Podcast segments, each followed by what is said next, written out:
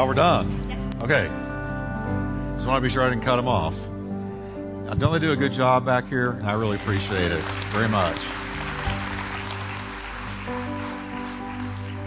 Amen. Well, we're in Galatians, and uh, let's stand together. We're just going to have a prayer. Got a uh, brother here from Illinois. He was driving by and saw our sign and saw that it was three till seven and pulled in. So raise, raise your hand there so they can see you. There we go. And uh, so that sign doeth good. Amen. Well, we're going to look at Galatians, and it's, it's good stuff tonight. Who has bewitched you? I'm not asking you, I'm just telling you what's written. Some of you went. Okay, let's pray. Father, we thank you for the Word of God that feeds us and strengthens us. Give us wisdom. Lord, my prayer is that you will give this church wisdom knowledge and understanding of your scriptures, that we would know your word. And thank you, Lord, for the good word of God that is better than gold, yea, than much fine gold. We thank you for it in Jesus' name. Amen. Well, turn to your neighbor and tell him, thank God no one has bewitched you. And, and you can be seated. Amen. This is really, really good. And of course, now we've been, before I turn to where we are tonight, Galatians 3, we're going to get halfway through the third chapter.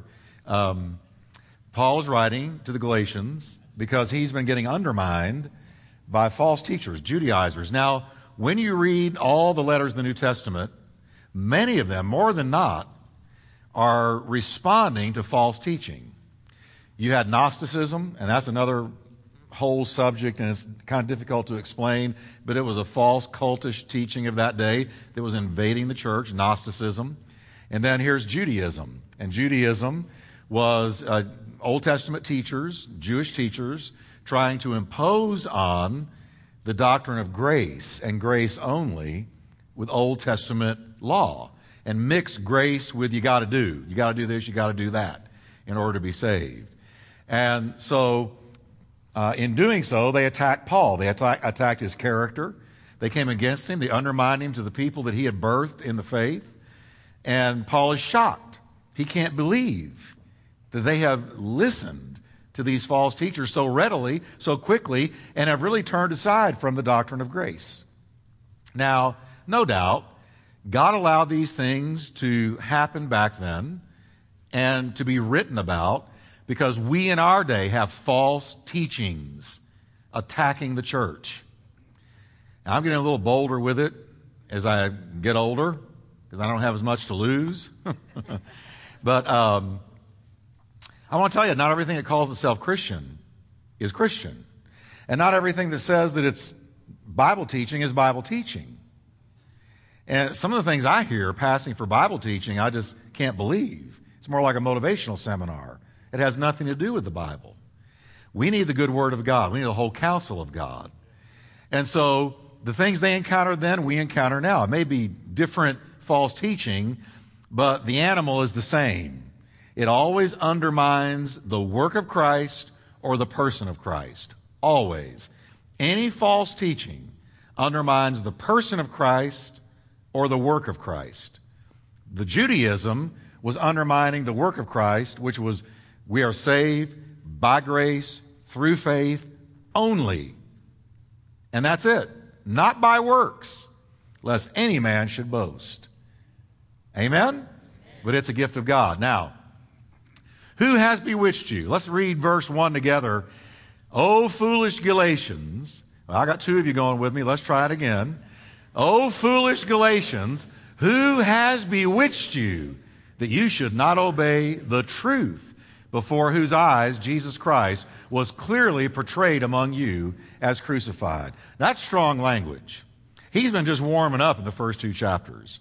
This is really getting down to it. He's calling them bewitched. Now, Paul uh, lets it all hang out at this point. He's venting against the Galatians. You can hear his frustration, you can hear his shock, and he's wanting to understand how they could have so quickly strayed from the truth. Now, he used a couple of words I want to pluck out foolish and bewitched. The word foolish means senseless, not using your noggin. How have you not used your brain in what you've been hearing? Have you ever been amazed at how some people who you know are smart do dumb things? And how many of you know you might be smart, but you could do something dumb too if you don't stay with the Word of God? All right, now watch. He, he says senseless. He says, You senseless Galatians. Where's your brain?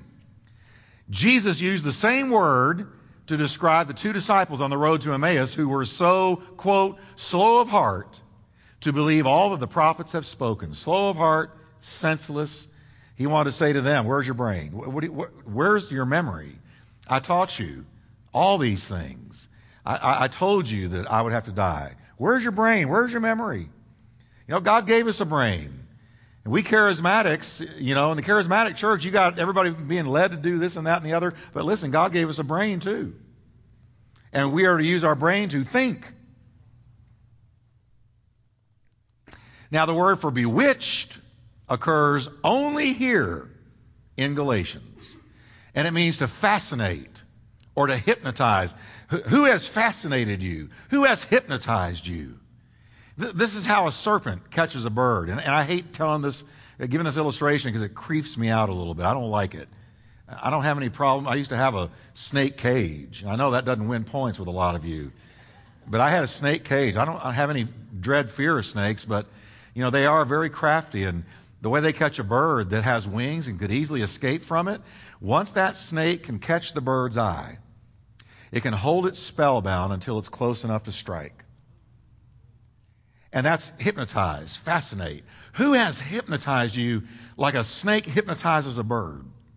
Who has brought you under their spell that you have believed these things? That, that, that you can add to grace, that, that you got to mix works with grace. Where, where's your, your brain? How, how have you let this happen? Who has, who has had so much charisma that they have drawn you in this way? I'll tell you, people are suckers for charisma. Charisma is good only if it's used for good. But people who have a lot of charisma can use it for evil, and a lot of times they do. And they have this ability to fascinate, to hypnotize, to convince, to persuade. And if they have charisma they're using for evil, uh, man, it can do a lot of damage. I mean, we can think of all the cult leaders. Uh, we can think of, uh, you know, just people through Hitler and others, politicians through history that had charisma and they use it for evil. They hypnotize, they fascinate, they have an ability to do this. And uh, it's the same way with, with spiritual things. You can have a very charismatic individual teaching spiritual things, but they're not teaching right. But we think because they're attractive, because they have charisma, because they're magnetic, that they got to be right. We should go with them. But no, you always, church, test the words you hear. Do I need to say that again? You test the words you hear. You hold up what they say to the scriptures. Doesn't matter how likable they are, how attractive they are, how persuasive they are, how magnetic they are. Similarly, the Galatians have been hypnotized by the clever arguments of the Judaizers. Who's been casting a spell on you? Paul asked them. Jesus Christ had been clearly portrayed among you as crucified. You've seen clearly, I have given you a clear picture of what Jesus did for you. How have you forgotten what I showed you? That's what he's asking. And yet they were swallowing Old Testament legalism, just like they had been trapped in before, which, due to his long-standing, um, here we go, and I did that. Yeah, due to his long-standing tradition, because it was had been around for centuries and it was what they had been raised on. Uh, uh, it was bewitching and it was seductive, especially to new Gentile converts who didn't have roots enough in the real, in the New Testament truth to avoid this, to spot it and forsake it. So they were brought in. Now, the gullible Galatians could not see that God himself had rent the temple veil just the way Moses had once smashed the tables of stone. Here was the fact Judaism was dead, done, finished, terminado. but they couldn't see it. Next, Paul lights into them with piercing logic, penetrating truth. He says in verse 2, Here's what I want to learn from you. Now, you can hear him. I can just picture Paul, the, debater, Paul, the brilliant mind. Here he comes. He says, I want to know this from you. Did you receive the Spirit by the works of the law or by the hearing of faith?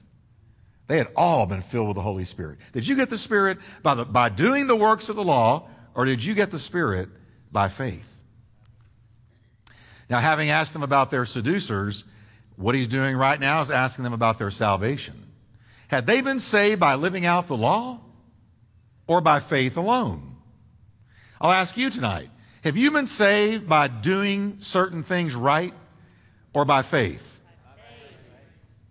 Do you know there are some people, if they were to tell the truth sitting in church, they would tell me, if they were honest with themselves, they would say, well, you know what? Uh, yeah, I, I believe Jesus, but I also believe that I've got to live a certain life or I'm not going to stay saved.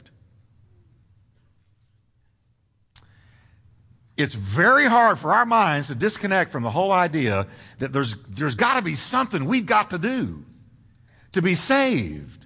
It just doesn't make sense that I got to just all I got to do is believe in, in Christ and what He did for me, and that saves me. Surely there's something I've got to do, and that's religion. The fact of the matter is, there isn't anything you've got to do. See, had they experienced salvation by their performance or by grace? This is the great divide between the Old Testament and the New Testament, this right here. The Old Testament says do, the New Testament says done. Okay? That's the great divide. The Old Testament was all about do this, do that, do the other. The New Testament says done, just believe it. The law said try. Grace says trust. The law says behave. Grace says believe. Law points to the commandments. Grace points to the Christ. We're in a whole different thing now, folks. We're not in the Old Testament anymore. We're in the New Testament. And that Old Testament Judaism is dead. It's dead. Now, this was the crucial point. When Paul appeared among them on his first missionary journey, what had he preached? When they first heard the great apostle, what had he told them? Had he told them to do good and to keep the Ten Commandments? Had he told them to be circumcised and keep the Sabbath? Is that how they were saved? Is that how they had received the regenerating Spirit of God? Everybody answer this? No. He didn't go to them and say, do the commandments, behave, do this, do that, and the other, and you will be saved. It's not what he said. He had preached Jesus Christ and Him crucified. They had believed the gospel, and when they did, they were regenerated, they were indwelt, they were baptized, they were sealed, and they were filled with the Holy Spirit. And it's the same with you and me. And what did we do? We heard the gospel and we said, I believe it and I receive it. And the minute you did, there was an immaculate conception that happened in you. And you were born from above. And that's the beauty of the gospel. I am not ashamed of the gospel of Christ because it is the power of God to everyone who believes, to the Jew first and also to the Greek. Now, after asking about their seducers and their salvation, he asks about their sanctification. He says, Are you so foolish? Verse 3 Are you so foolish, having begun in the Spirit? You started your spiritual life in the Spirit of God. Are you now being made perfect by the flesh? Isn't that weird? How, how, did we get here tonight? Why are you in church on a Wednesday night when you could be a million different places? Because one day you believed the gospel and the Spirit of God touched you and he gave you a brand new nature. And along with that came a brand new hunger. I want the Word of God. I need to be fed. I need to grow. Give me the Word of God so that I can grow spiritually. I'm hungry for the things of God. How'd that happen to you? By works or by faith? By faith. Now, having begun that way, are we going to now be sanctified and grow into spiritual maturity by works? Or having begun by grace, are we going to finish by grace? All right. We could say the Galatians had been transformed like a caterpillar into a beautiful butterfly when they got saved. And having become a butterfly, not by works but by faith, they now wanted to return to crawling about like a caterpillar by returning to works. Trying to earn their salvation led the Galatians nowhere in the beginning. They had new life through faith in Christ. Were they now to go back to the old ineffective system of trying? No. Of course not. It didn't work when they were sinners seeking salvation, and it wouldn't work now that they were saints seeking sanctification. Now, Paul wants to know in verse 4 Have you suffered so many things in vain? If indeed it was in vain. Uh, you know, when I came to you and I preached, and you got saved and filled with the Spirit, and you experienced a mighty experience with Christ, and, and you had this launch in grace and faith and in the gospel, and your life was changed, has, has it been in vain? You can almost hear Paul saying, Man, I hope not. I hope it wasn't in vain, and I hope that I didn't come to you in vain. I hope all my labor wasn't in vain. And not only that, but we know from the book of Acts that Paul suffered severely for the cause of Christ in Galatia on his first missionary journey. So much so that he was stoned and left for dead. That's what happened to Paul in Galatia. He almost lost his life. They threw rocks at him until he fell to the ground and they thought he was dead. He says, I hope I didn't take those rocks in vain. I hope I haven't lost you for good. I hope you can return to your senses and get back to saved by grace through faith, and that not of yourselves. It's a gift from God, not of works, lest any man should boast.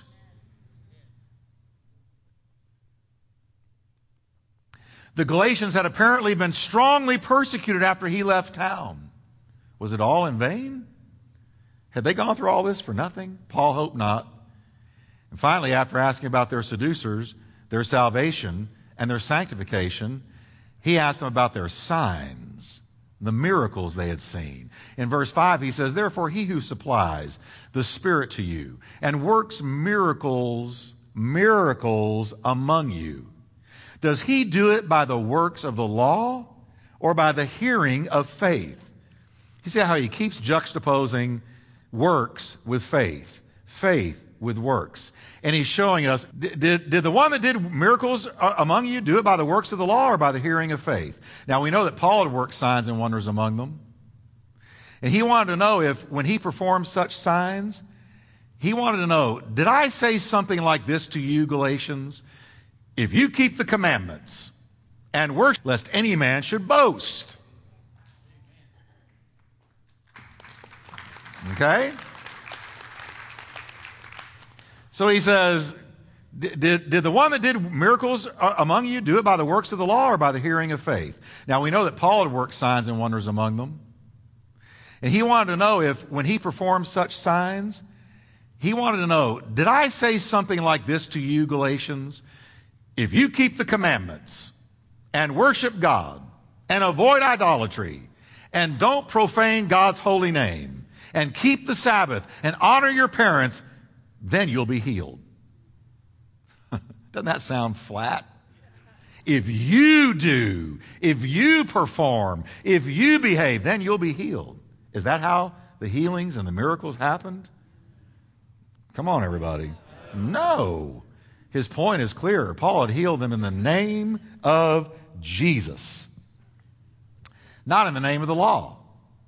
Can you imagine, Paul? In the name of the law, get up. Can you imagine that? Peter at the gate with that man that had been crippled all his life. Can you imagine him saying, Silver and gold have I none, but such as I have give I thee. In the name of the law, get up and walk.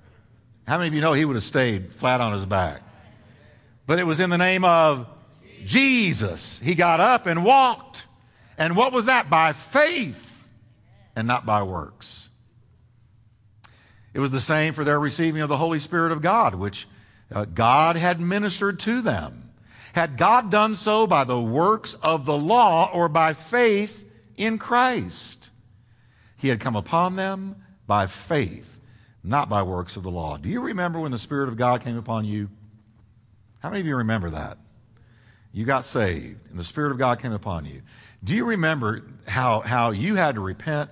And it was by repentance you came into the presence of God. And when you repented of your sin and you embraced the gospel and believed Jesus Christ, then that is when He poured His Spirit upon your life and He poured into your heart that love by the Holy Ghost. Do you remember that? And it didn't, works had nothing to do with it, but it was by faith through grace and that not of yourselves. I'm going to repeat this a lot tonight. Uh, repetition will bring memory. But it's by grace through faith, not of yourselves, lest anybody should boast and say it was because of my works that I got the Holy Ghost. It was not your works that you got the Holy Ghost. It was His work that you got the Holy Ghost. It was because of what He already did that you got the Holy Ghost. He had come upon them by faith, not by the works of the law. The ultimate example was Abraham, who had been declared righteous by faith, not by works. In verse 6, he brings up Abraham, and it's powerful stuff. He says, Just as Abraham believed God, and it was accounted to him for what, everyone? Abraham just believed God, and God declared him righteous when Abraham just believed God. And Abraham became the template for every person of faith forever after, Old and New Testament. He believed God. That's all Abraham had to do to be saved. Abraham's salvation was based purely and simply upon the principle of grace, which was made effective in his life when he believed God. Abraham by faith, remember back, it's very similar to you and me. He had turned his back on his old way of life, which was represented by Ur of the Chaldees, which is where he lived. And in Ur of the Chaldees, they were, they were worshipers of the sun and the moon. They were idolaters. They were pagan idolaters. He was raised in idolatry. And God said to him, Abraham, I want you to leave Ur of the Chaldees. Get out. And I'm going to take you to a place you don't know yet, but I want you to start walking, son. And so he left behind him Ur of the Chaldees, as Israel left behind them Egypt, and as you and I leave behind us the world. You can know that somebody has really been saved when they leave something. They leave the world. They leave what represents Satan and satanic infrastructure and satanic ways of doing things, and they follow God. He went, it says he, he left Ur of the Chaldees to, quote, by faith sojourn in the land of promise, as in a strange country. But he went. And as soon as he started walking and leaving Ur, he became a candidate for salvation. Paul, or God always calls us out so that he can lead us in. He never calls us out to leave us sitting there looking stupid. He calls us out to lead us in. Okay? Now, Paul's point again is clear.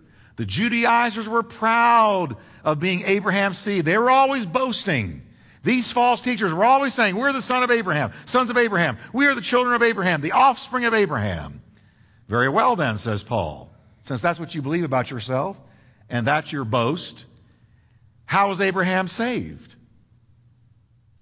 By faith, no more and no less. And when he said that to them, it pulled the rug out from under the feet of the Judaizers who were insisting on works plus faith. If you don't do these works, you will not be saved. All other people are saved exactly the same way, says Paul, by faith alone. Isn't that beautiful? All the cults will tell you, you got to do this, you got to do that, you better go here, go there. If you don't perform and behave and do, do, do, then you will not be saved. But Christianity, real Christianity, is not a cult and it's not a religion. It's a relationship based on faith through grace. Now, in verses 7 through 9, he says, Therefore, know that only those who are of faith are sons of Abraham. And the scripture, foreseeing that God would justify the Gentiles by faith, preached the gospel to Abraham beforehand. Who preached the gospel to Abraham, everybody, according to this verse? God. What was the gospel? Believe me, Abraham. If you believe what I'm telling you, you'll be saved. God preached the gospel to Abraham. He said, Believe me. And if you respond in faith, you're going to be saved. I'm going to declare you righteous. So, he preached the gospel to Abraham beforehand, saying, In you all the nations are going to be blessed. So then, those who are of faith are blessed with believing Abraham. I want you to read that again with me, would you? Those who are of faith are blessed with believing Abraham. Do you know that you're blessed with Abraham tonight? You are blessed with Abraham. I want you to turn to your neighbor and tell him, I'm blessed with Abraham. I'm blessed with Abraham. That's what we're told.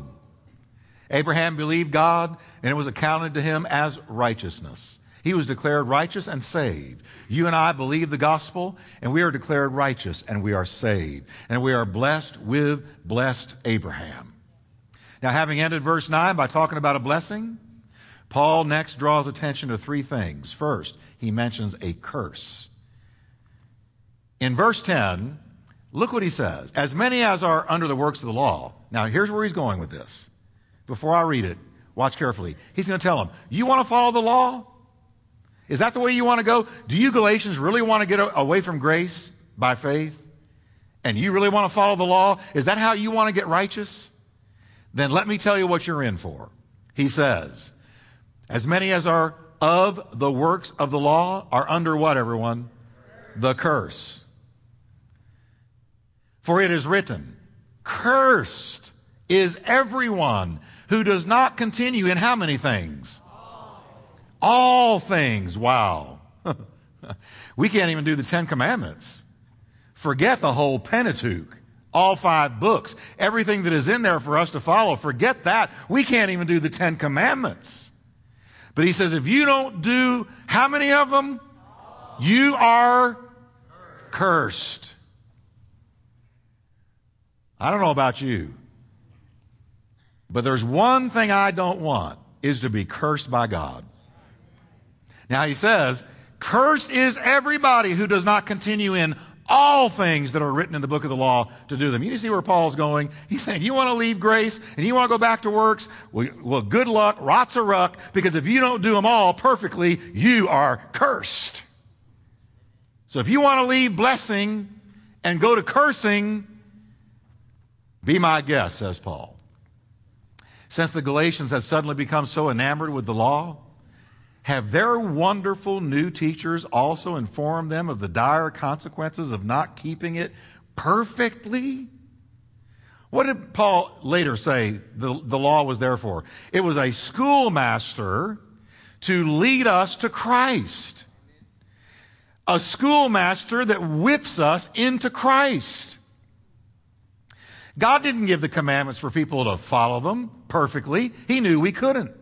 He gave the law to show us that there's no way we can be righteous by our own works. He gave us the law so that we could say, I am undone. Oh, wretched man that I am. Who will deliver me from the body of this death? I can't do this. I can't live these things. What am I going to do? And God says, that's what I was waiting for you to ask. Because I've got a Messiah on the way. And when he comes and you put your faith in him, it's going to all be done for you because right now you're under the law of do, then you're going to be under the grace of done. So hang on because the law is a schoolmaster. He says, so enamored with the law, did they, did they tell them about the consequences of not following it? Have they told them about the curse of the law spelled out in morbid detail in Deuteronomy chapter 27 verse 26? Deuteronomy 27 records a dozen curses, and chapter 28 a half dozen more, followed by a series of horrifying illustrations, all in store for those who don't perfectly keep the law. Oh, gosh. Without reading the whole thing, you ought to go home and read it and thank God you're under grace.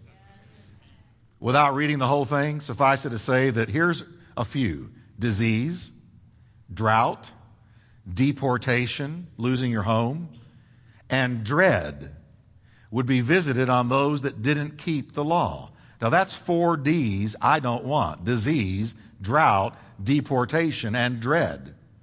That's cursing. I like blessing. I like peace. I like joy. For me, it's all summed up in the verse I'm about to read to you, which I think is one of the most chilling verses in the Bible. God said, if, if, if you don't keep the law perfectly and, and you depart from me, here's what's going to happen. In the morning, you will say, Would God it were evening. And in the evening, you will say, Would to God it were morning. Do you hear what that's saying? Life is so bad when you're under a curse that when you wake up in the morning, you don't want to face the day. But then when night comes and you're going to be ready to go to bed and go to sleep, you know you're not going to be able to sleep and you know your sleep isn't going to be good. So you dread the night and you wish it were morning. You're not enjoying any one of the 24 hours in a day when you're under a curse. And you look at the nations of the world that have rejected Christ and gone after false religions and false Christs and prophets. And I want to promise you, and I got to think of the Jews here too. Didn't they, and haven't they so many times through the centuries, 21 centuries since Christ, when Jesus came up to Jerusalem, and it says he wept? Oh, Jerusalem, Jerusalem, how many times I would have gathered you like a hen gathers her wings, but you, or her, her chicks, but you would not. And now, not one stone is going to be left on another, and you're going to be torn down by enemies because you knew not the day of your visitation. And because they had rejected Christ and rejected grace and rejected faith, 70 years after Jesus said that, Titus brought the Roman legions in. And what happened to Jerusalem in that carnage is the worst per square foot of any bloodshed ever been shed on the earth before or since. Over a million Jews were slaughtered. It was awful. They were under a curse. And then, after Jerusalem was destroyed, they were dispersed through the nations of the world. Everywhere they went, they were persecuted. Everywhere they went, they were rejected. And it culminated in nightmares like Hitler's Nazi Germany. And don't you know, in that Holocaust, they woke up in the morning and said, Would to God it were evening. And in the evening, would God it were morning. Can I tell you solemnly tonight? There are serious consequences for rejecting grace. I'm serious, church. Serious consequences. When you turn God away, and God knocks by grace, He, I, behold, I stand at the door and knock. Revelations 3:20. I stand at the door of your heart and I knock. And if any man hears my voice and opens the door, you must open the door. You've got the key, and you must open the door. I will come into him and will sup with him and he with me. But if you keep the key in your hand and you keep it locked and you turn grace away, there's nothing but catastrophe down the road. I promise you. Our nation has rejected Christ, has rejected God. I'm not a prophet. I'm not the son of a prophet. I don't claim to be a prophet, but I am a Bible student. I study that Bible all the time. And I want to tell you, I can't see any way America avoids judgment. No way. No way. Now, you say, what does that mean for you and me? Well, he's always protected his own during judgment. But for me, I believe America is in for some harsh, harsh judgments. Because daily, we aren't just walking away from God, but we are flaunting our sin in His face and we're turning grace away. Now, as Jesus told Jerusalem, and as it was so true, 70 years later, the prophet Jesus had been exactly right. Armies surrounded Jerusalem. They starved them out. There was cannibalism within, within the inside of Jerusalem. The Christians who had heard his words, where he said, When you see armies surround Jerusalem, don't even go down and get your stuff out of the house, but flee and go to the mountains there was a pause, a supernatural pause. When Titus's legions were surrounding Jerusalem, there was a pause where Titus had to leave and go and take care of something and then come back and finish the siege. And when he left, it was an open window for those who knew the words of Jesus to get out. And so, those that knew the words of Jesus, when you see Jerusalem surrounded by armies, flee to the mountains. Don't even go back in to get your stuff. You flee and escape that place. All the Christians fled. And do you know that every history account I've read, I mean, secular historians, Josephus and others, not one Christian died in that siege. Because they were all gone, because they listened to the words of their prophet Jesus. But oh, what a price you pay when you reject grace. In the morning, you'll say, I wish it were evening. E- evening, you'll say, Would God it were morning. That's a picture of people who have rejected grace. How about that? Paul wants to know. Do you really want to place yourself back under the law? I can hear them saying, No, no, no. If so, then make sure you keep it all, Paul says. Every jot and tittle of it, every verse and line, every duty and demand, you be sure you keep all of it or you're going to be cursed. If you fail, quote, cursed is everyone that continues not in all things which are written in the book of the law to do them. Thank God Jesus lived a sinless life for you and me. He never sinned. Uh, he made him who knew no sin to be sin for us that we might be made the righteousness of God in him. He lived the life that we couldn't live. And when we put our faith in him, his perfect life is imputed to us. Isn't that beautiful? So God looks at every one of us and says, righteous, righteous, righteous. Well, so obeying the law wasn't a very cheerful prospect. What a horrible thing to put in the place of God's free salvation his matchless grace in his place of rich blessing. Going back to the law? But even should any of them try it, Paul reminds them, verse 11, but that no one is justified by the law in the sight of God is evident, for the just shall live by faith. Can we say that together? The just shall live by faith. The latter part of that verse is taken from Habakkuk chapter 2, verse 4. And it's quoted three times in the New Testament. Habakkuk lived in a day when judgment for Israel was inevitable and imminent. I think we're in that place right now.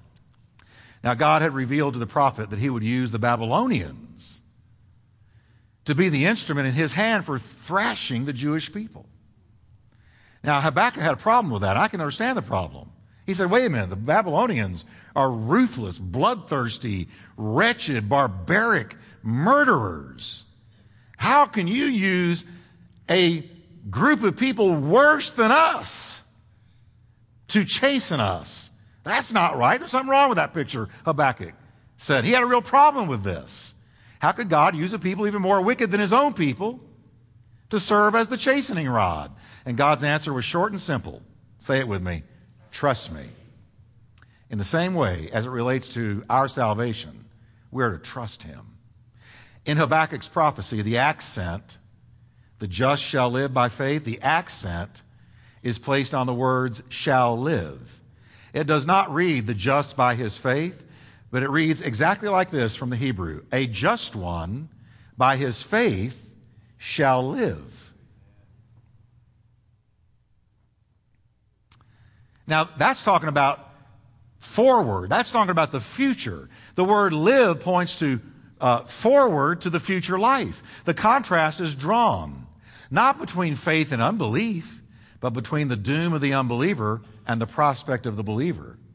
The unbeliever shall die by his unbelief, but the, but the righteous person by their faith shall live forever. Our faith is the means by which we are saved for how long? Do you know your eternal life has already begun? You're not going to die and go into eternal life. Your eternal life has already begun. The minute you got saved, you started your eternal life. Yeah, you did. It's just going to go on after you die, but it, it, began when you got saved. Now, uh, so we're saved forever, not by works, but by faith. Now, next, Paul again harps on the nature of the law, which is to do, do, do.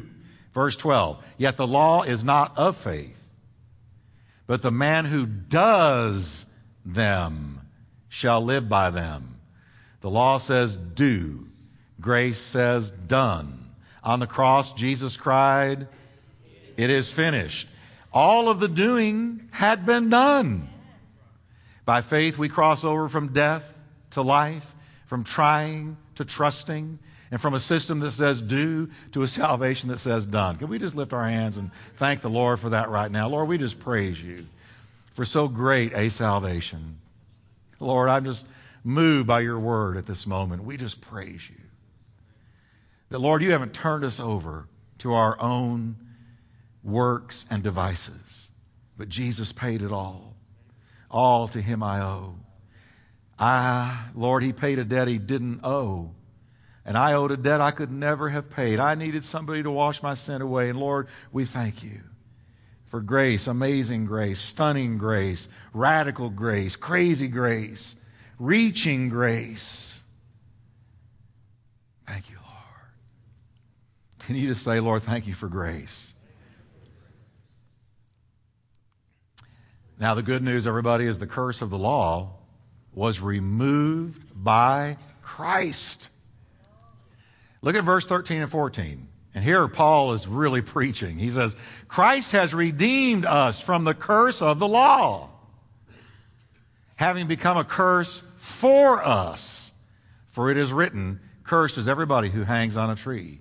Now I want you to stop a minute and I want to tell you that that last quote, Cursed is everyone who hangs on a tree, is out of the Old Testament. And I believe that that verse is one of the reasons why Saul, before he was Paul, could not accept Christ. I'm going to show you why. He says, he says, Cursed is everyone who hangs on a tree, that the blessing of Abraham might come upon the Gentiles in Christ Jesus, that we might receive the promise of the Spirit. How? Through faith. Now, Paul quotes from Deuteronomy 21, verse 23. Cursed is everyone who hangs on a tree. Now, this one passage, I believe, had been the most difficult thing for Saul, the arch persecutor of the church. The Old Testament law read, quote, if a man have committed a sin worthy of death, and he be put to death, and thou shalt hang him on a tree, his body shall remain all night upon the tree, but thou shalt in any wise bury him that day or the next day. For, said Moses in Deuteronomy, he that is hanged is accursed of God. When Paul was Saul, he was very familiar with that passage because he was a master of the Old Testament, taught under Gamaliel. And it was this that he stumbled over. Wait a minute. How could God's anointed Messiah be hanged on an accursed tree? This message of Jesus, y'all are going around preaching, it can't be. Because he died on a cross. And you obviously don't know your Old Testament, said Saul. Because my Old Testament says that any, anybody hanged on a tree is cursed of God. So you're telling me the Messiah is cursed of God? I don't think so. You are deceived. And I believe he stumbled over this passage. Might be one of the reasons he was so furious at them, all the Christians, because he, he couldn't understand this. But then he got light. Because for Saul, this made the claims of Christ false and blasphemous. He had died under the direct curse of God. He couldn't have been the Messiah. For Saul, this was the most impossible thing about Christianity. But then he met the risen Lord and saw the nail prints in his hands and feet. From then on, the fact that Christ had indeed died under God's curse became the most impressive thing about Christianity. Why? Because it had been necessary for Christ to die under the curse. Only thus could the curse itself be removed. He took the curse for us. If he hadn't taken the curse for us, we couldn't have the curse taken off of us. But Paul woke up one day and said, Wow, I get it now. Of course the Messiah died on a tree and was cursed of God because we were cursed of God and he took our curse for us. We were sinners and he took the judgment for us. We were going to die and he died for us. Come on, everybody.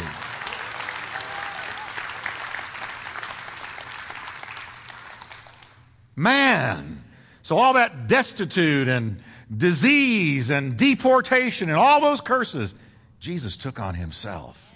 It's so powerful. When Christ died on the cross, all the terrible curses reserved for the breakers of the law were aimed directly at him, like arrows from a quiver. Zoop, zoop, zoop.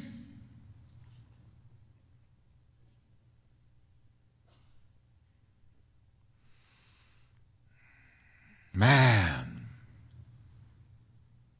Powerful stuff. So, zoom, disease, he took it. Zoom, destitution, he took it. He became a curse for us. Paul said, I get it now. Hallelujah. He died on a tree, the very symbol of the curse of the law. And he died wearing a crown of thorns, the very symbol of the curse from the fall. And praise God, the blessing received through Christ Jesus is, read it with me, that the blessing of Abraham might come on the Gentiles through Jesus Christ. You're a Gentile. Give him praise. Amen. Glory to God. Well, by now, the Galatians are totally under conviction. Can't you just imagine it? I mean, they are just, they are being hit from every side with Paul's logic and truth. He says that we might receive the promise of the Spirit through faith. Now, what was the blessing of Abraham? And we close with this it was salvation by faith. When he says that the blessing of Abraham might come on the Gentiles through Jesus Christ, what was the blessing of Abraham? It wasn't his money. Hello, church. It wasn't his riches.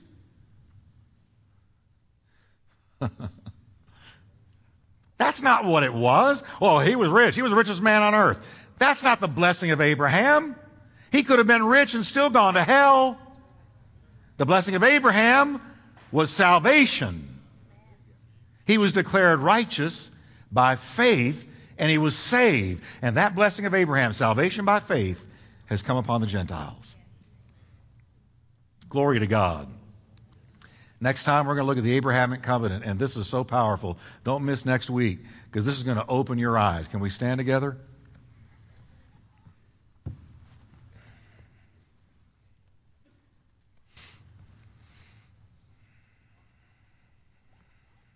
How many of you are thankful for salvation by faith through grace? Amen?